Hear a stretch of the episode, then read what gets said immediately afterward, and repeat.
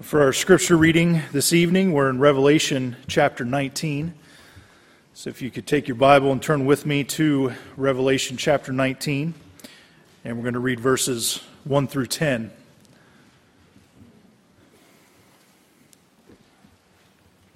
Revelation chapter number 19, beginning in verse 1. The Bible says, And after these things I heard a great voice of much people in heaven saying, Alleluia, salvation and glory and honor and power unto the Lord our God. For true and righteous are his judgments. For, for he hath judged the great whore which did corrupt the earth with her fornication, and hath avenged the blood of his servants at her hand. And again they said, Alleluia. And her smoke rose up for ever and ever. And the four and twenty elders and the four beasts fell down and worshipped God that sat on the throne, saying, Amen, Alleluia. And a voice came out of the throne, saying, Praise our God, all ye his servants, and ye that fear him, both small and great.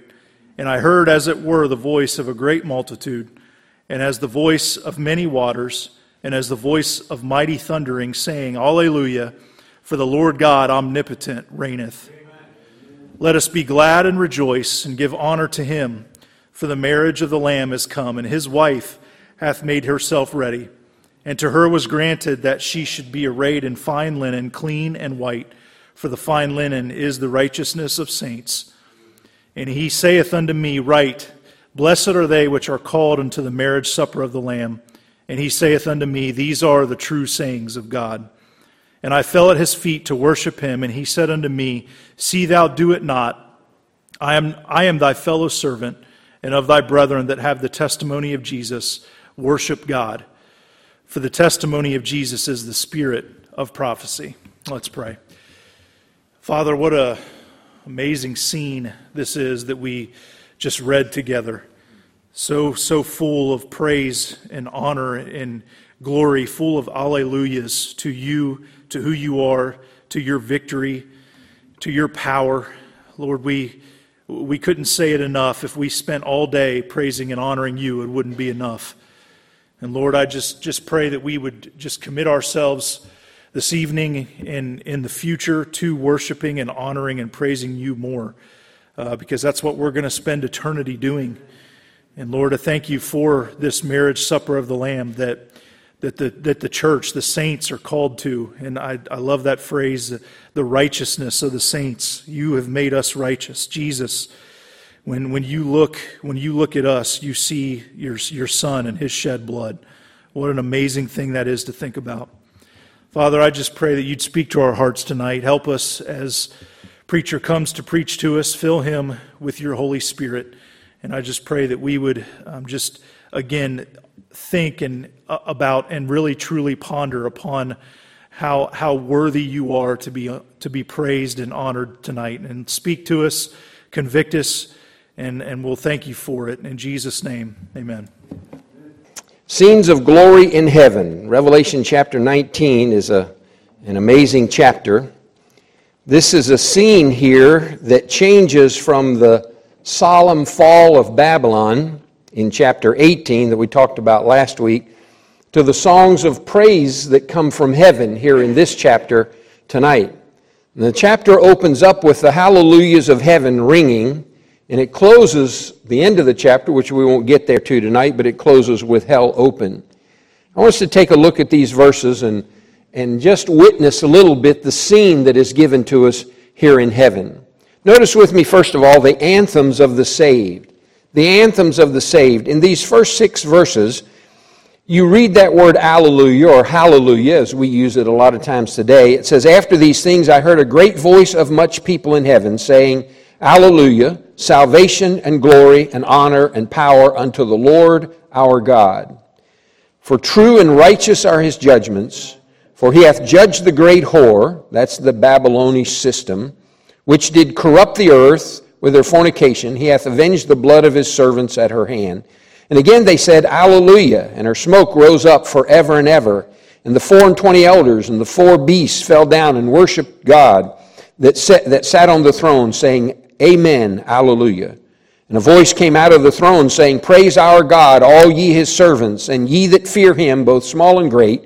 And I heard, as it were, a voice of a great multitude, and as the voice of many waters, and as the voice of mighty thundering, saying, Alleluia, for the Lord God omnipotent reigneth. And think about that last part of that verse. He says, the voice of mighty thunderings. You ever been in a real severe thunderstorm?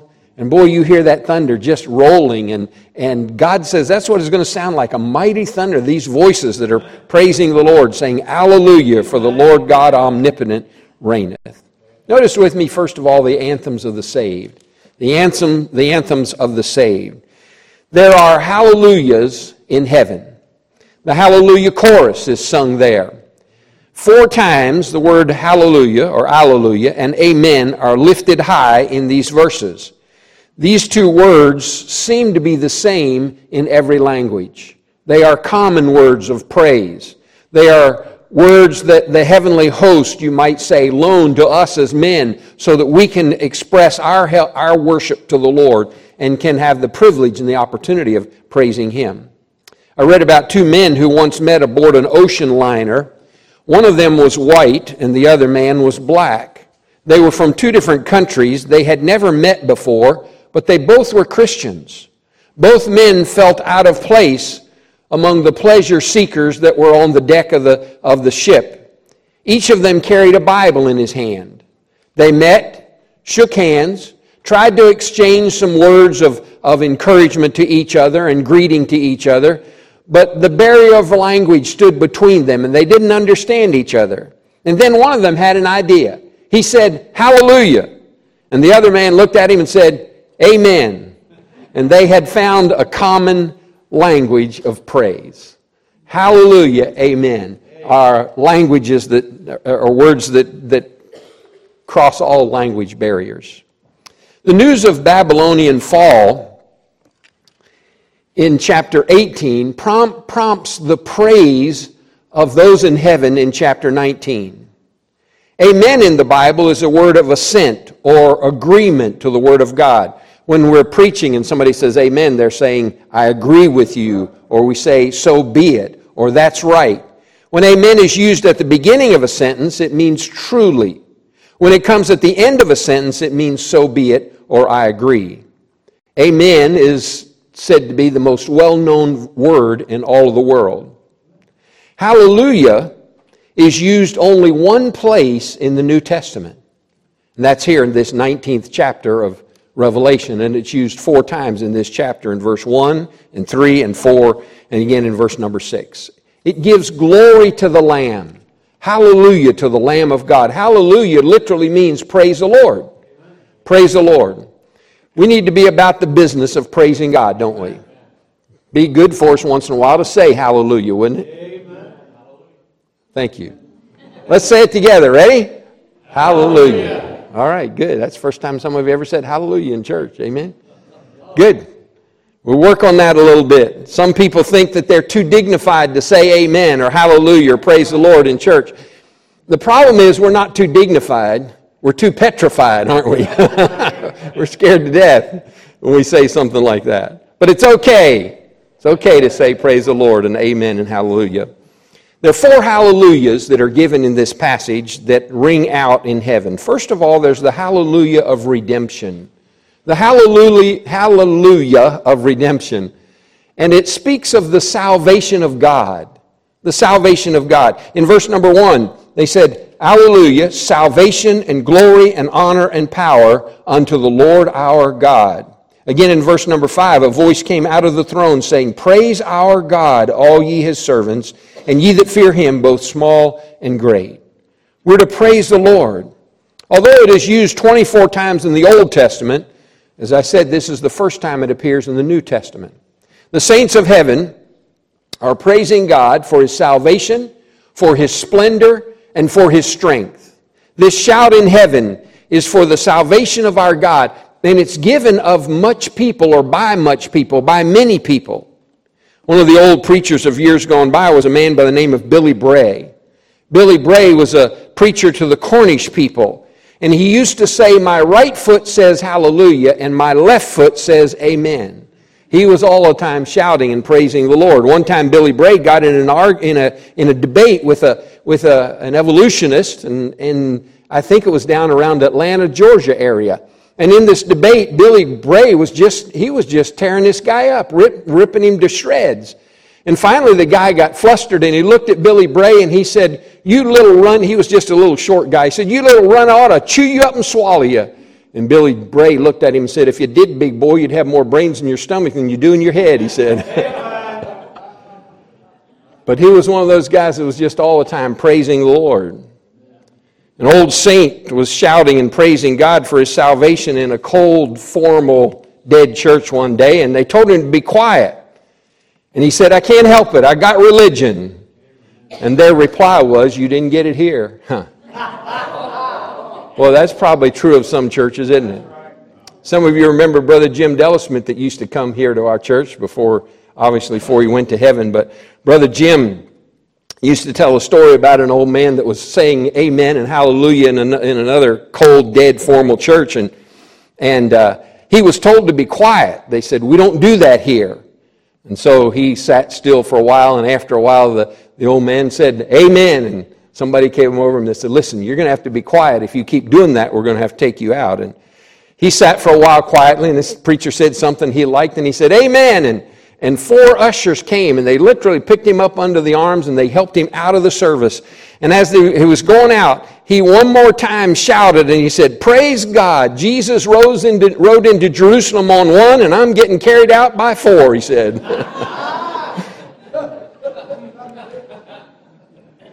it's all right to say amen and hallelujah and praise the Lord. Nobody will carry you out here, all right? And I hope if you got religion, you got it here. I hope you got more than religion, you got salvation. Amen. Secondly, there's the hallelujah of retribution. In verses 2 and 3, it speaks of the severity of God. Verse 2 says, For true and righteous are his judgments. For he hath judged the great whore, which did corrupt the earth with her fornication, and hath avenged the blood of his servants at her hand. And again they said, Alleluia, and her smoke rose up forever and forever. God, in his love and in his patience, has stayed his hand so long that sometimes it almost seems like he doesn't care about the wrongs that are being done here on this earth. And the ages roll on, and the wickedness increases and flourishes and, and multiplies. But in the end, you can rest assured God always will act. He will act. And his judgment is always just and right. God knows all the facts, He knows everything. Make no mistake, He is in charge, and His justice will come. And in heaven, they are saying, Alleluia. They are rejoicing because of the judgment of the great whore, the Babylonian system, the worldly system that was, was there and has been destroyed and brought down. And it's interesting that he says there in verse 2 the true and, true and righteous are his judgments, for he hath judged the great whore which did corrupt the earth with her fornication, and hath avenged the blood of his servants at her hand. They are rejoicing that finally the blood of those who died for the cause of Christ is being avenged.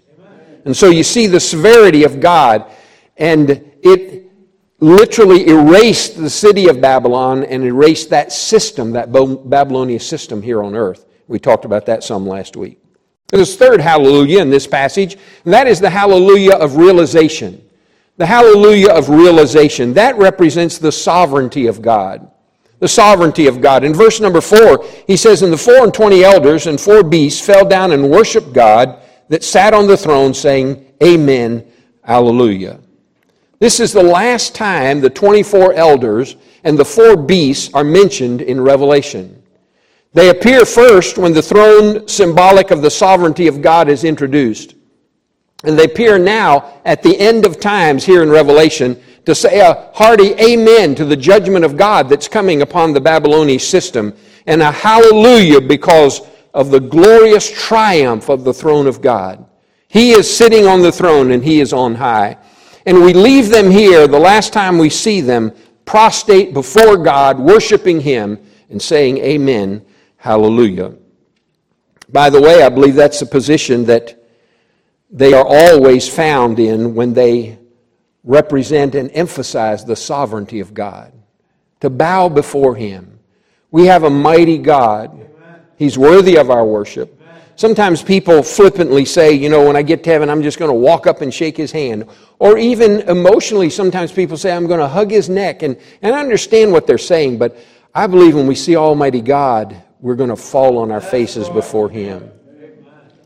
The all and the, the glory of his light and the, the beauty of what we'll see when we see him, we'll bow before him. From their standpoint, the sovereignty of God is something that is very much worthy of praise. And that should be true from our standpoint as well. He is worthy of our praise. When we get to heaven, wonderful thing, you think about this. When we get to heaven, we will then be all that God wants us to be. Amen? What a realization.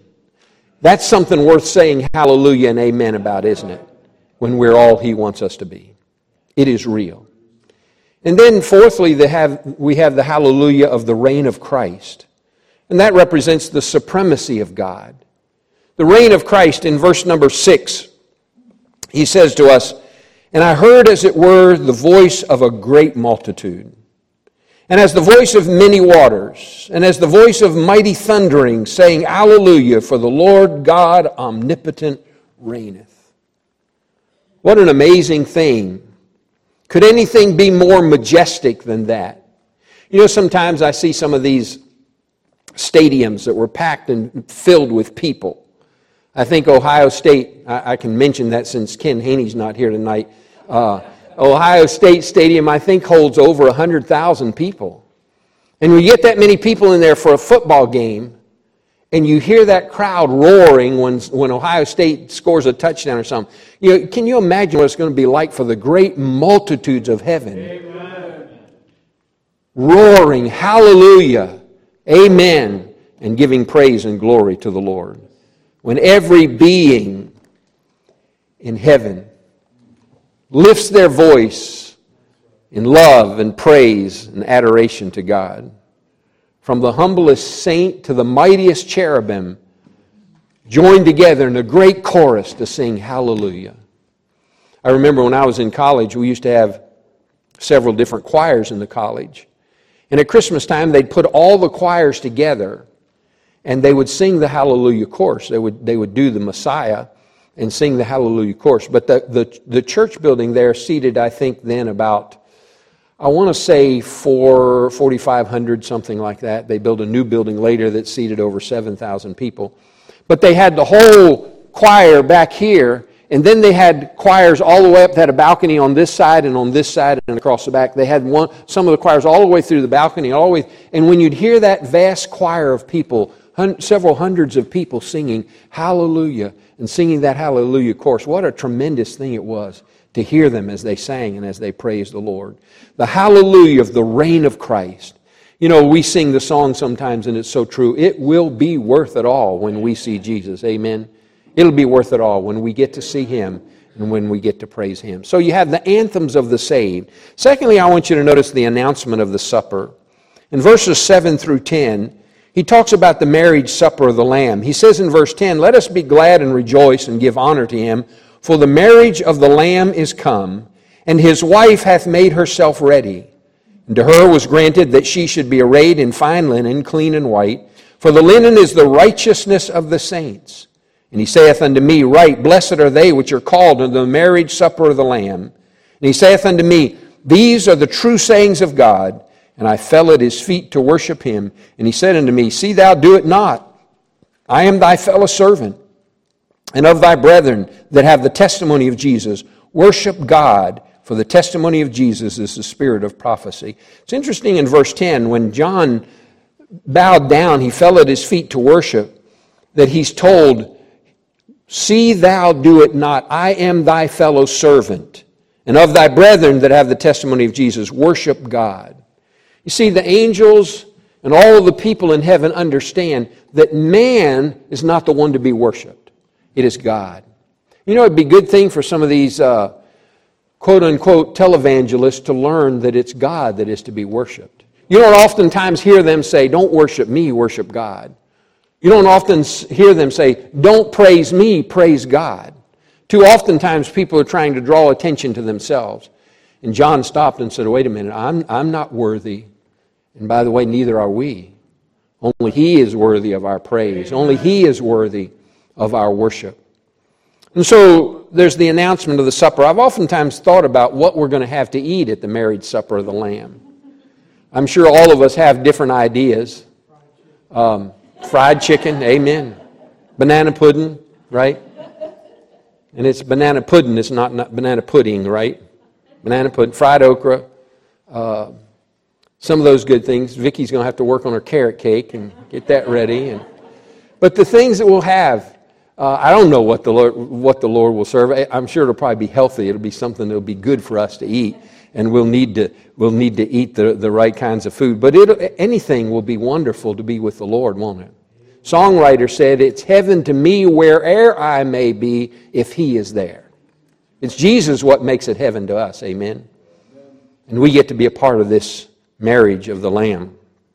There's been much controversy over the years about the identity of the bride of Christ.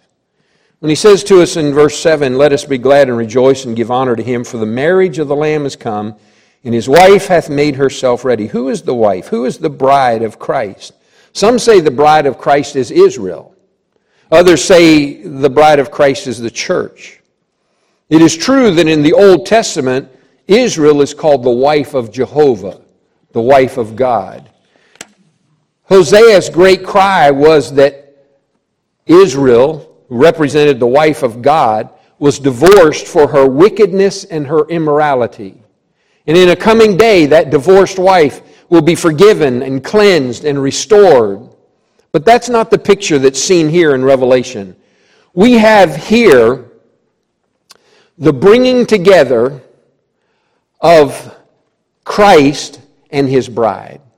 At last, his bride is brought to him. 2 Corinthians chapter 11 and verse 2, the Bible says, For I am jealous over you with godly jealousy, for I have espoused you to one husband, that I may present you as a chaste virgin to Christ.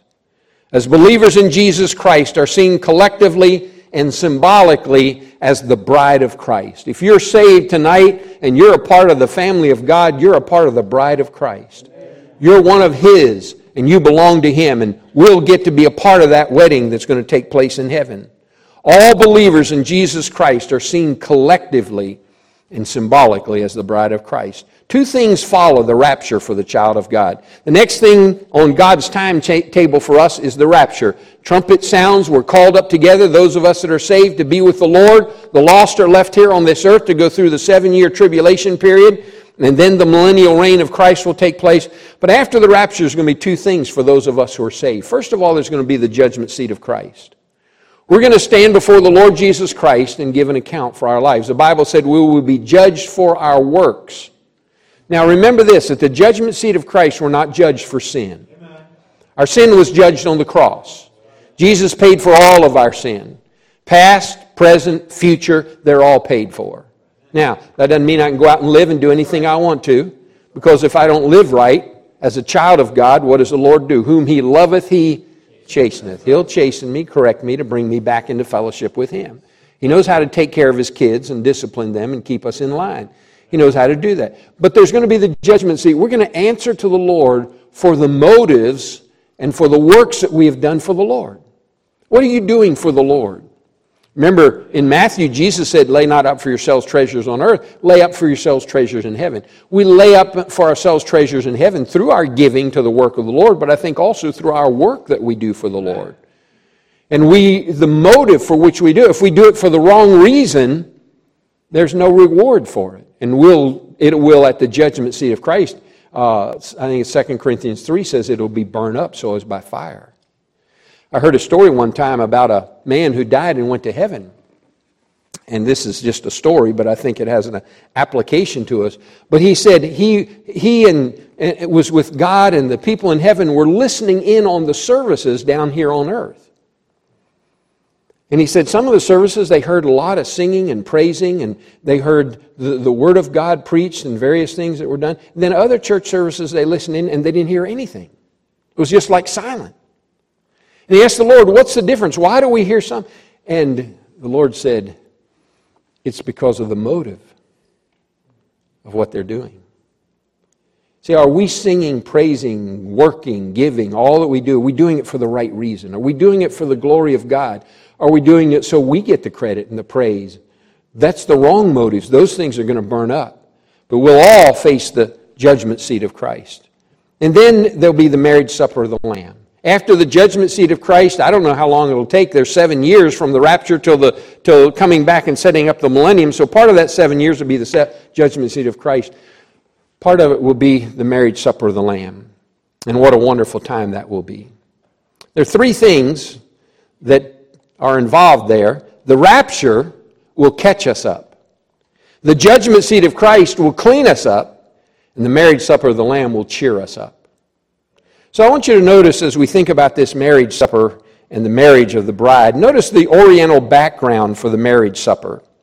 In the Bible days, when a person got married, they first of all they were betrothed. It's kind of like what we call an engagement. They got engaged. Spouses were usually chosen by their parents. Vicki and I visited a, a couple uh, last week, I think it was, and they were sharing their testimony, how they came to Christ. And and they shared with us how, and these were folks who, who are from another uh, culture and another country, and, and their parents arranged, arranged their marriage. And in Bible days, much of the marriages were arranged. I, I'm thankful that I got to pick my own wife, and I'm sure most of you are thankful for that too. And we get to make those choices. But there's the betrothal, the engagement, and, and the, the spouse, as I said in the Bible days, were chosen by the, by the uh, parents. We get to choose, but we should, in our society as Christians, we should wait for the approval of the parents. It is proper for a young man who's going to ask a young lady to marry him to ask her father for permission to ask her for marriage. I can remember when uh, my son in law Joel asked me about marrying Kelly, and I kind of gave him a little bit of a hard time. And what he didn't know was I knew he had already asked her, and then he's coming and asking me. So I gave him a little bit of a hard time, but, but uh, that's a whole, whole nother story there. But the proper way is to ask first. In fact, girls, before you give your heart to another guy, you make sure your dad says it's okay to give your heart to him. So then, after the approval of the parents, then the groom asks the bride's dad for permission, and then the preparation is made for the dwelling place. The bride, the, the groom would go then and prepare the home, the place where they would live before they got married. And that's pictured for us in John 14 and verse 2. When Jesus said, John 14, 1, he said, um, Jesus said, Let not your heart be troubled. You believe in God, believe also in me. Then he went on and said, In my Father's house are many mansions. If it were not so, I would have told you. I go to prepare a place for you. And if I go and prepare a place for you, I will come again and receive you unto myself, that where I am, there ye may be also. So we are the bride, we are espoused to the Lord Jesus Christ, and He has gone to prepare a place for us. And one of these days, He's coming back for His bride and He's going to take us to that place that He has prepared for us.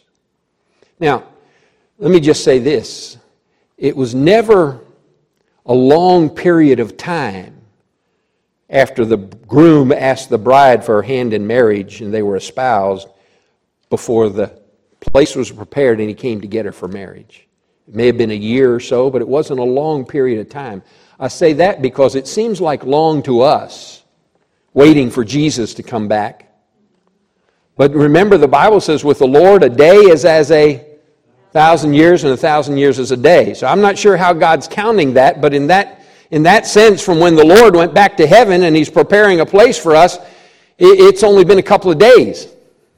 Now, I hope it's not going to be a whole lot more days. Amen? We're looking for Him to come back at any moment to take us to be with Him. But He's preparing a place, and what a wonderful place that He's preparing. The groom would come with his friends to get the bride and to take her home to the place he had prepared for them. And then gifts were exchanged. Then they had a great festival. So you had the betrothal, and then you had the presentation, and then you had the festival. And here's an interesting thing as you think about that festival the length and the lavishness of the marriage celebration would depend on the wealth of the bridegroom. Think about that. When we're married to the Lord Jesus Christ, the length and the lavishness of the ceremony depends on the wealth of the bridegroom. What kind of wealth does our bridegroom have? It'll be a wonderful time, won't it? And then I want you to notice with me the centrality of the bridegroom. Verse number seven says this Let us be glad and rejoice and give honor to, what's the next word? Look at verse number seven. Let us be glad and rejoice and give honor to him. For the marriage of the Lamb is come, and his wife hath made herself ready. It's interesting, it says, give honor to him. I don't know about you, but I like that. I like the idea we're giving honor to him, but kind of in our society today, the him doesn't get much honor in the ceremony, does he? In the whole situation. Our society, the bride is the center of attention. There's everything's about everything of the wedding's all about the bride. There's the society page when the announcement of the engagement is put in the paper sometimes, and the parties, and the showers, and the ceremony. It all builds up to that piano or organ that begins to play. Here comes the bride, and everybody stands, and the bride comes out. It's all about the bride. The groom, he just shows up. He's really totally unimportant. but in heaven, it's going to be different. It's going to be all about the groom. Jesus will be the center of attention. Amen? It'll be about him. And then notice the coming of the bride. Again, verse number seven, it says, They gave honor to him, for the marriage of the Lamb is come, and his wife hath made herself ready. The important thing is she is ready. She's ready. Brides today spend a lot of time to get, getting ready for the wedding, don't they? Sometimes months, sometimes even years, sometimes much of their life is spent thinking ahead and, and, and what they want to do and how they want to do it all. I've had people ask me many, many times, would rather do a wedding or a funeral? I'd rather do a funeral any day than a wedding. I don't get any complaints from the, from the participant in the funeral. uh, but you've got that bride has all of her ideas and how she's going to do it and everything. The, the thing, the fact is, she's ready. She spent a lot of time and work to get ready. And as the church of the Lord Jesus Christ, we are the dearest object in all of the universe to the Lord Jesus Christ because we are her, his bride. At the moment of conversion, you and I trusted Christ. We were espoused to the Lord Jesus Christ and we received the engagement ring of the earnest of the Holy Spirit, the Bible says. But the wedding has been postponed now for many years. One day, the glorious bridegroom in heaven, who is now preparing a place for us, will come back and receive us unto himself. And we have the promise that he is coming again and he will keep his promise. At the beginning of Revelation, the rapture takes place back in chapter number four. Now the time of the wedding has come and the bride is ready. The moment you trust Christ as your Savior, you're ready. Colossians chapter 1 verse 12 says, "Giving thanks unto the Father, which has made us meet to be partakers of the inheritance of the saints in light." Ephesians 5:27 that he might present it to himself a glorious church, not having spot or wrinkle or any such thing, but that it should be holy and without blemish. What a wonderful thing. We are ready. And I trust that you are ready for Jesus to come back.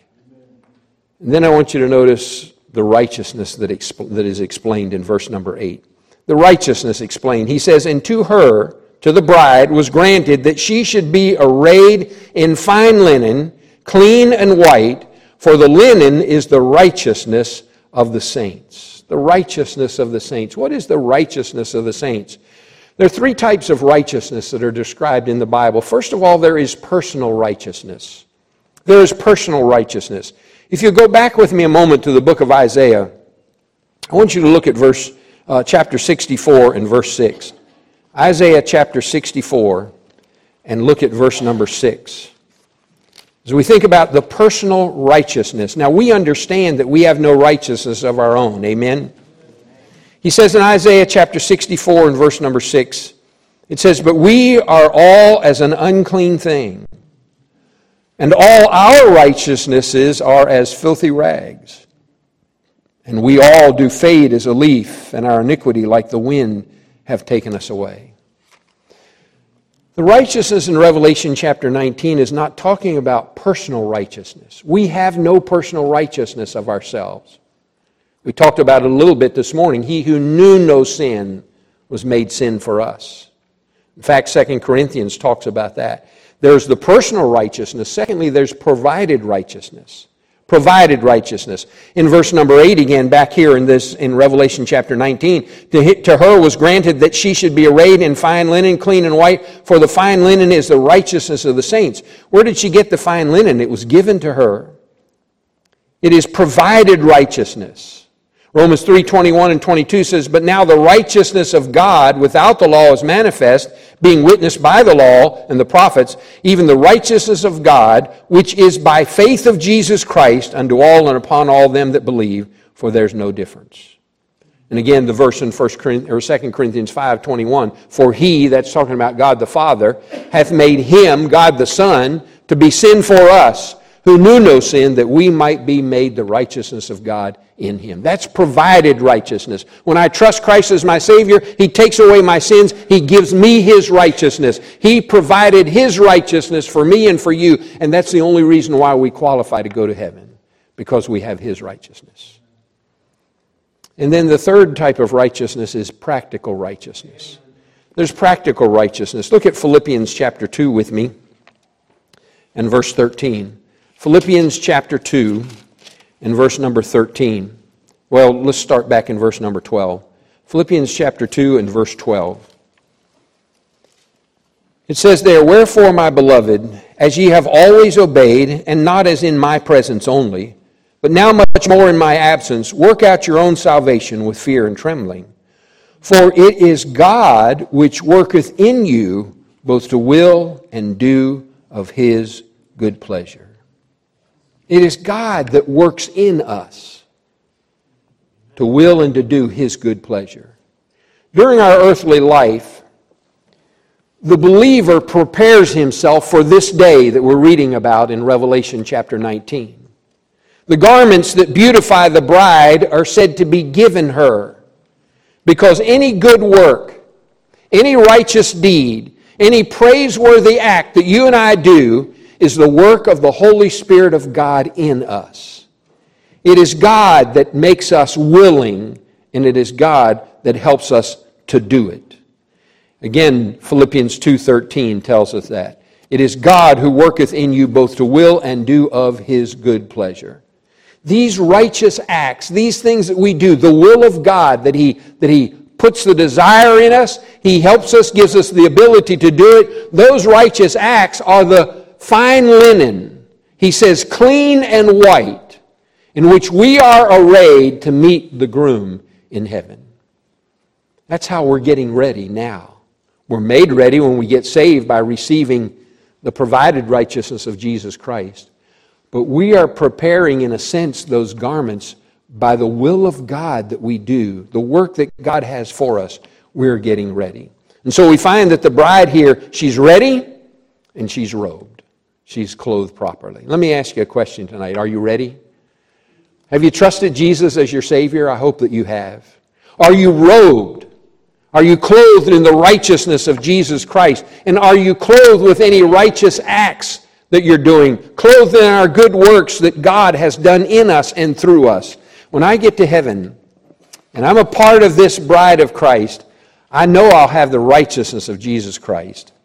But I also want to be clothed in those righteous acts that we have done, that God caused us both to want to do, enabled us to do them. It's kind of like the holy living that we talked about this morning as we live for God and as we serve Him. Could be He'll come tonight.